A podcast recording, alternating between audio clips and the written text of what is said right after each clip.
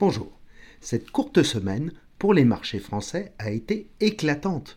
Que nouveau ce feu d'artifice, d'ailleurs commencé dès le 12 juillet, comme dans certaines villes, petit clin d'œil à nos amis de Toulouse pour l'anecdote. Après la coup sur les taux US, provoqué par les chiffres de l'enquête ADP sur l'emploi américain, qui avait été estimé à plus de 497 000 créations, alors que le chiffre définitif finalement n'était qu'à 209 000 en juin, les marchés se sont tout de même stabilisés. Les taux à 10 ans US sont revenus largement sous 4% à 3,81%.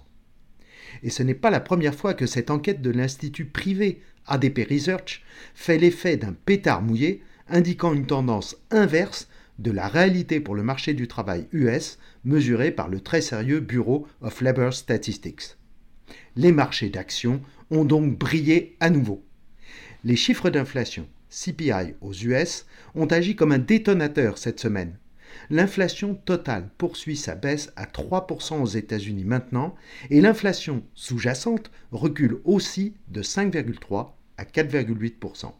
La Fed relèvera certainement ses taux dans les prochains 12 jours de 0,25%, mais l'avènement du palier, c'est-à-dire d'une période de quelques mois sans nouvelles actions restrictives, devient probable. La Banque de Nouvelle-Zélande vient d'ailleurs de le décréter. La Banque du Canada, en revanche, a de nouveau relevé son taux directeur.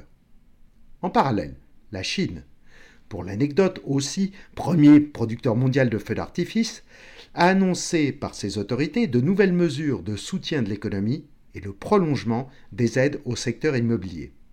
À l'inverse de la France et l'Allemagne, quelques signaux d'amélioration se dessinent sur la construction immobilière aux USA et peut-être bientôt en Chine, comme le groupe irlandais Kingspan l'indique.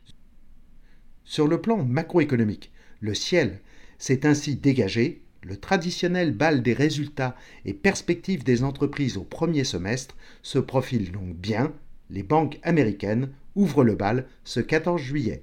À la semaine prochaine.